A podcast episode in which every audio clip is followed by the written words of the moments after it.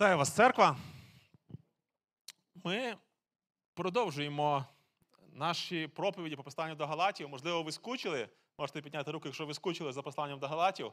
Ми продовжуємо наші проповіді. У нас було два тижні перерви, і ми відновлюємо наші роздуми над нашим посланням. Е, хто з вас він коли-небудь грав в лотереї? Безпрограшні? Безпрограшні, так. Да. Все, лише двоє? Бо ми лише стало студію грали. Так, раз, два, побачив пару людей. Хорошо. Е, ну, не знаю, наскільки хорошо, наскільки ви цим захоплювались чи не дуже. У мене теж був період, коли я цікавився цим. Був період, е, коли я грав в певну лотерею. Це було дуже цікаво і захопливо. Я прям дуже щиро вірив, що я виграю великі гроші. Е, да, і це я не скажу, що це прям щось хороше, е, але ну, це був такий період, коли чуть-чуть був такий маленький грішок. І коли я, я колись почув таку цікаву статистику про те, що люди, які виграють великі джекпоти, вони часто е, стають ще біднішими, ніж е, були до, до того. Я почав цікавитися цим. Е, я не дуже якось, це якось важко в це віриться. Ну, логічно, типу, ти виграєш мільйони грошей, і ти мав би ну, нормально далі жити, все класно. Але часто люди вони ще більше опускаються і вони ще більше програють, ніж вони виграли насправді. Я знайшов просто невеличкі декілька історій, е, невеличку статистику, декілька історій лише просто по одній країні, Великій Британії. Людей, які вигравали мільйони е, фунтів стерлінгів в їхній валюті. Ось їх декілька історій. Е, Келлі Роджерс в 16 років вона вже виграла джекпот. Е, 1,6, е, 1,3, 1,9 мільйона фунтів стерлінгів. До цього вона працювала просто продавцем. І ось що з нею сталося. Вона витрачала тисячі фунтів на шалені вечірки для друзів, для, на пластичні операції для себе. Зрештою, справа дійшла до наркотиків. Е, вона проходила реабілітацію і намагалась позбавитись е, від залежності. Але великий цей, е, вона каже, що великий цей виграш він став для неї справжнім прокляттям. В неї стали проблеми з законом, в неї стали проблеми зі здоров'ям.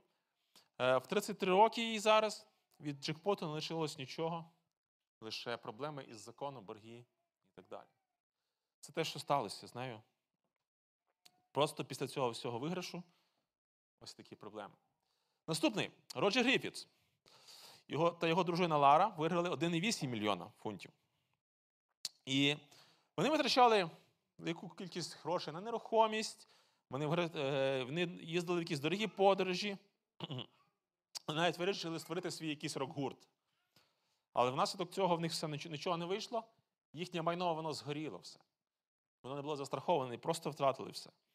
Між собою в них стався розлад, і вони розійшлися, повністю розлучились. Е, а Ларі, його дружина, вона дійшла до того, що їй довелося продавати свій одяг і навіть якісь свої аксесуари, певні для того, щоб просто вижити. Ось що сталося з людьми, які е, виграли величезні кошти. Інший чоловік, Лі Райан, він виграв трошки більшу суму 6,5 мільйонів. Він був, він колись сидів в, е, в тюрмі, він розрахувався з усіма боргами, він викрадав машини, з усім розрахувався. Але він так витрачав кошти, що врешті-решт опинився просто на вулиці. І просто він став безпритульним. Він настільки витрачав кошти, що просто втратив все. Він вліз в борги, він почав грати, він почав просто е, настільки витратив ці всі кошти, що ще більше що втратив все. Ось що з ним сталося. І ще одна сім'я. Вони виграли найбільшу суму з цих всіх. Вони виграли 148 мільйонів фунтів. Вони витрачали е, ці гроші на світське життя, е, на широку ногу жили, нерухомість, автомобілі і так далі. Але в результаті чоловік він просто зрадив. Він пішов до молодшої жінки. Ця жінка в результаті зрадила його, прихопила з собою більшу частину його виграшу і втекла від нього. Е, так само його, його це колишня жінка, вона теж знайшла коханця, який втягнув її в фінансові махінації певні. І внаслідок цього вона потрапила у в'язницю. Люди, які ніби виграли, але в результаті вони програли. Що стало причиною цього? Причиною цього стало просто даремні гроші.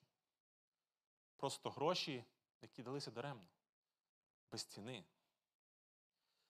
І так часто і так, е, так важливо для нас е, вміти цінувати те, що ми маємо.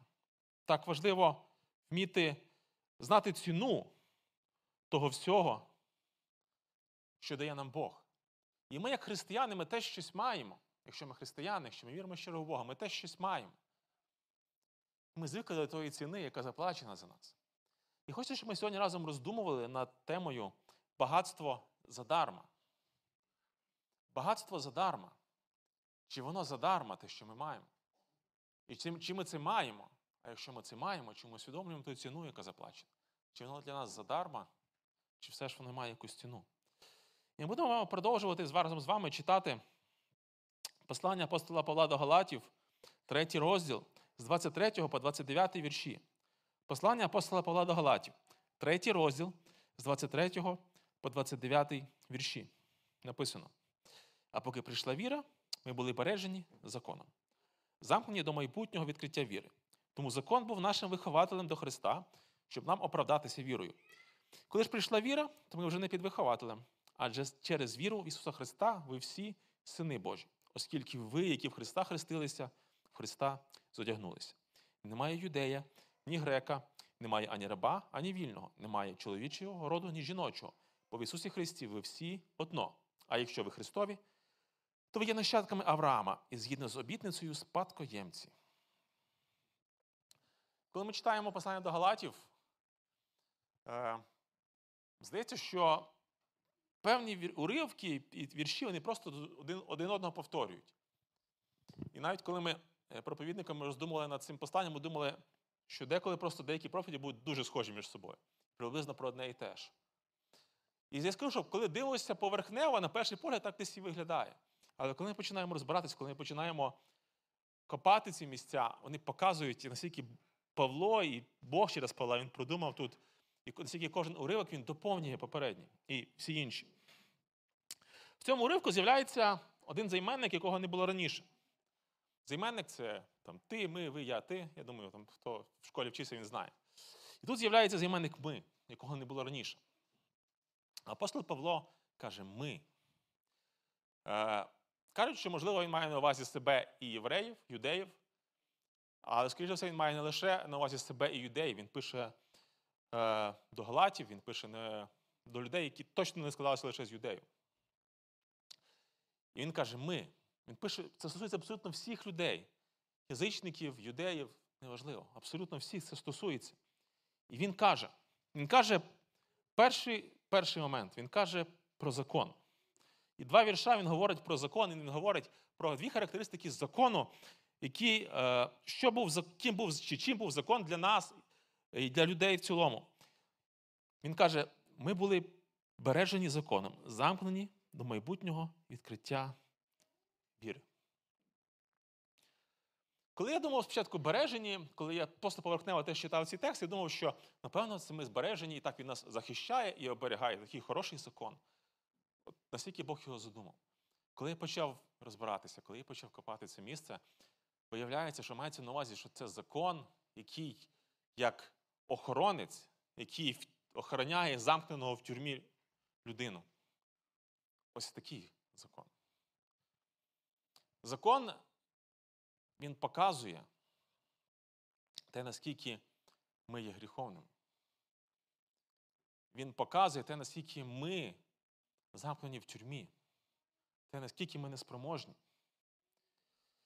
Якщо ми почитаємо разом з вами послання е, апостола Павла до Римлян, сьомий розділ з сьомого вірша. Послання апостола Павла до Римлян, сьомий розділ е, з сьомого вірша. Написано: то що ж скажемо? Хіба закон то гріх? Зовсім ні. Але я пізнав гріх тільки через закон. Я не знав би пожадливості, якби закон не говорив. не пожа- пожадай. Тож гріх, узявши привід від заповіді, викликав у мені всяку пожадливість, адже гріх без закону мертвий. Я жив колись без закону, а як прийшла заповідь, гріх ожив, а я помер.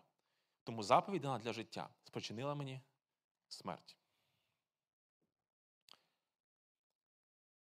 Ми не знаємо. Не пізнаємо силу прощення, якщо ми не, опізнаємо силу засудження. І закон показав той гріх, який в мені, показує той гріх, який в кожному з нас. І ми ніколи не пізнаємо силу прощення Божого мені особисто, якщо ми не усвідомимо всю ту суть моєї гріховності, своєї гріховності, все те осудження, яке би ми мали отримати від Бога. Ми ніколи не пізнаємо силу благодаті повністю, поки не усвідомимо силу власної гріховності, силу власної ницості, силу власного падіння. Це те, що дає нам Бог. Але лише коли ми бачимо свою гріховність через власний непослух закону. Нема, нема сенсу говорити про благодать, якщо я не пізнав всю важкість мого непослуху закону. Будь-яка людина вона живе або в рабстві перед законом, перед гріхом, або в свободі, яку ми отримуємо у Христі. Ми трошки поговоримо про це. Але дуже важливо порозуміти, закон він був написаний для того, щоб не, не, не стільки для того, щоб його виконати, тому що його виконати, виконати змогла тільки лише одна особистість. Ви знаєте, хто це? Це Христос. Але в процесі виконання закону, намагання виконати закон, людина мала розуміти, зрозуміти, що вона неспроможна, вона слабка, її недостатньо. Навіть найбільшого законника, навіть самого, самої дисциплінованої людини, її недостатньо, вона не справиться, щоб виконати весь закон. Якщо вона програє, хоч в одному місці закону, вона програє проти всього закону. Вона не слухається всього закону. І це, і це мала зрозуміти людина, яка намагалася його виконати. Закон має смиряти людину. Це те, що як його задумав Бог. Він показує, ти не можеш. Ти не можеш. Ти маєш шукати щось більше, ніж ти сам. Тебе недостатньо. Мене недостатньо. Якщо я намагаюся жити по закону, мене недостатньо, я втомлюся від себе самого. Я буду програвати, програвати і програвати. Я втомлюся від себе самого. На жаль, ми часто можемо зустрічатися з такими людьми в церквах наших, які не то, що вони вірять в старий заповіт, хоча й такі теж є, лише в старий заповіт, його треба виконувати і все. А ми зустрічаємося з людьми, які просто судять один одного по тому, скільки, по якихось цифрах.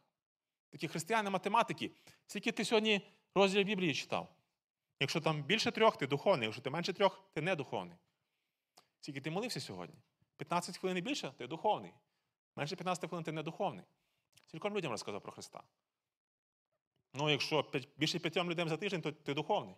Якщо менше п'яти людей за тиждень, значить ти не духовний. Я скажу, що це дуже спокусливий е, стиль життя християнства. Я, я трошки теж е, таким жив раніше. Але це, це простіше. Але не можна сказати, що це те, чого хоче від нас Бог. Тому що коли я живу так, коли в мене виходить, то мені Христос не треба. І Бог допускає, щоб в мене не виходило, для того, щоб я розумів лише Христос. І Його достатньо, Його благодать. Не мої зусилля, не мої заслуги, не мої цифри. Закон має смиряти, а не надимати. І це те, що він мав робити. Ми, мали розчару... Ми маємо розчаруватися в собі самих. При тому закон він ніколи не був заміною віри. В Аврааму заграхована його віра в праведність ще до навіть, навіть до, створення закону. Віра вже тоді існувала. Бог вже тоді людей судив по вірі. Як ми зараз віримо в те, що сталося на Христі, в того Месію, який був розпитий на Христі, так само і вони вірили в того Месію, який прийде. І цього було достатньо. Не кількість жертв спасала, а віра в того, хто один раз принесе в жертву за них в майбутньому.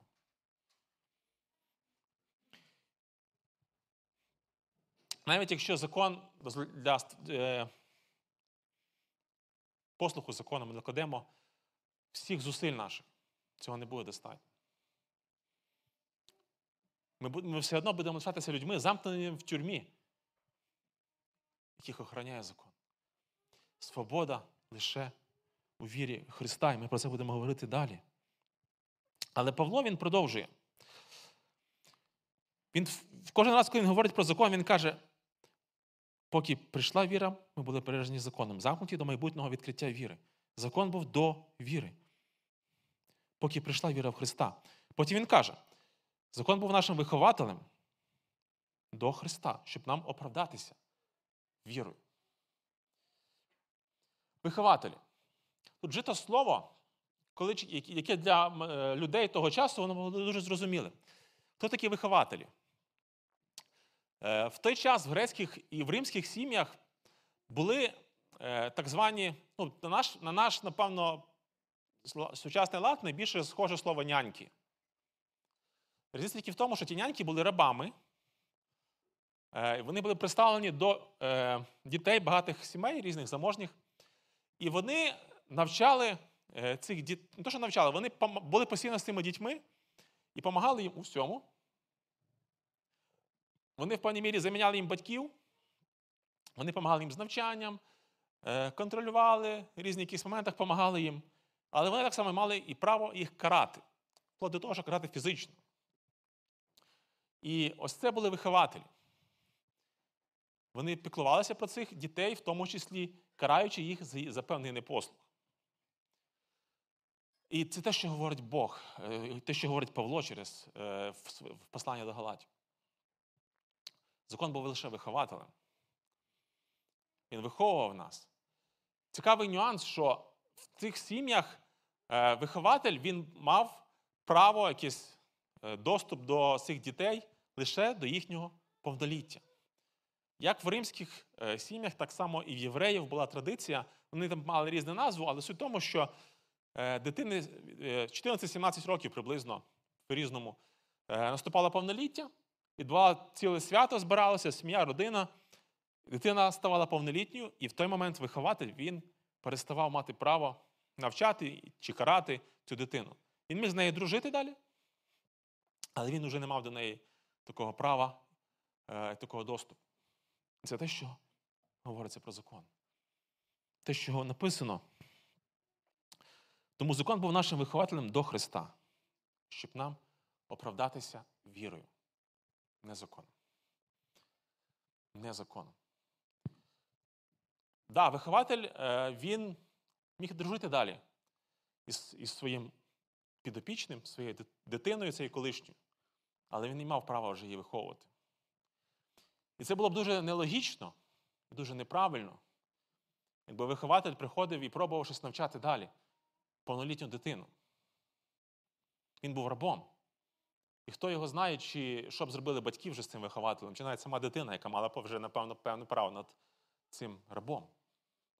Так само ми, ми, не, ми нам немає сенсу вертатися, це нелогічно вертатися до закону, якщо ми вже повнолітні в Христі. Якщо вже став, відбувся хрест, якщо ми вже виправдовуємося вірою, це нелогічно, немає сенсу. Це те, що говорить Павло. Не потрібно. Але що ж він каже? Він каже, коли ж прийшла е, віра, то ми вже не під вихователем, адже через віру в Ісуса Христа ви всі сини Божі. Він каже, пару речей, якщо ми віримо, ми маємо певну перевагу. Тут він говорить як мінімум по три, по три речі, про три речі, е, які ми, в чому ми маємо перевагу, коли ми віримо в Христа. І перше він каже, ви сини Божі. Ви сини Божі. Якось я розказував, я чув і розказував пізніше таку ілюстрацію. Уявіть собі, що ви е, пробуєте прийти до президента. Особливо до нашого президента в час війни. Як далеко ви до нього зможете підійти, поки вас застрелять? Я думаю, що дуже далеко. Але якщо ви дитина президента, ви можете в будь-який момент, ну, крім випадку, що він десь далеко може, ви можете в будь-який момент приходити, тому що президент знає вас, а ви знаєте президента. Охорона президента знає вас. І це перевага дітей. Діти можуть приходити будь-коли. Діти мають особливі переваги. Діти не мають обмежень. Будь-коли, будь-де вони мають доступ до президента. Вони, вони, Президент їх любить. Якими б вони не були, як б вони його не слухались, вони залишаються його дітьми. Це величезна перевага, яку ми маємо, яку маємо ми завдяки одній речі вірі. Віра. Аналог, альтернатива всьому цьому величезному переліку справ, які, які мали е, зробити люди в той час. Віра. Коли Христос прийшов, Він був вражений тим, що місцеві вчителі, е, євреї, вони придумували ще кучу різних доповнень до закону.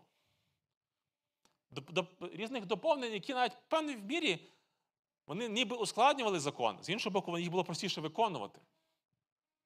Простіше було виконувати. Просто не, ступати певну кількість кроків в суботу, ніж бути вірним своїй дружині, ніж піклуватися про своїх батьків, ніж виконувати різні інші частини закону. Релігія завжди простіша, ніж віра, ніж справжня віра. Виконувати певну кількість справ, певну кількість якихось цифр, врешті-решт це простіше, ніж кожного дня доказувати, що я вірю в, жит... вірю в Христа в практичному житті. Не просто вірю в душі, а те, що я вірю, і моє життя змінюється.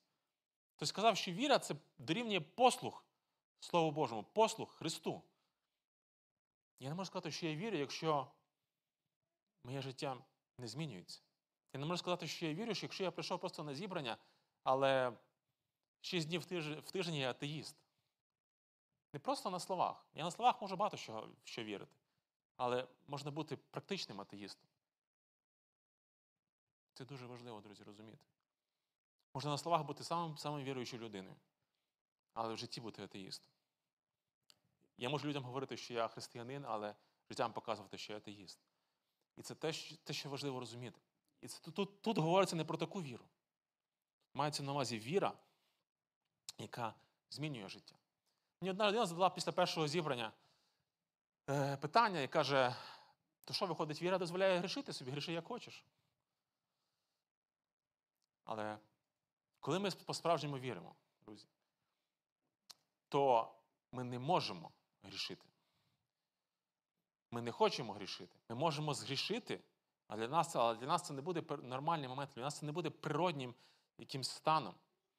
Ми можемо впасти в грязюку, але ми не будемо в ній качатися, ми не будемо в ній кайфувати, ми не будемо нам так тепло, добре, мокро. Ні. Ми будемо вставати, ми будемо митися, ми будемо сушитися, ми будемо стиратися. Тобто ми, ми не будемо гратися в цьому стані. Якщо я християнин, якщо я вірю справді, я можу згрішити. але я не буду перебувати в стані гріха. Для мене це не буде нормальним. Я не хочу грішити. Я не буду шукати можливості згрішити, не, буду шукати якусь межу, де можна підійти, щоб згрішити. Ні. Е, не може бути сином для отця, точніше. Якщо син не став другом для мене, не став Господом моїм. Якщо Христос не є моїм Господом, я не можу думати і мріяти про синівство для Отця. Це не є щось природнім, це не є щось нормальне. Якщо я помираю з Христом, все-таки, що справді і, і про, про них Бог думає, і вони спасаються. Немає в церкві, немає юдея, ні грека. Немає. Немає немає важливої різниці.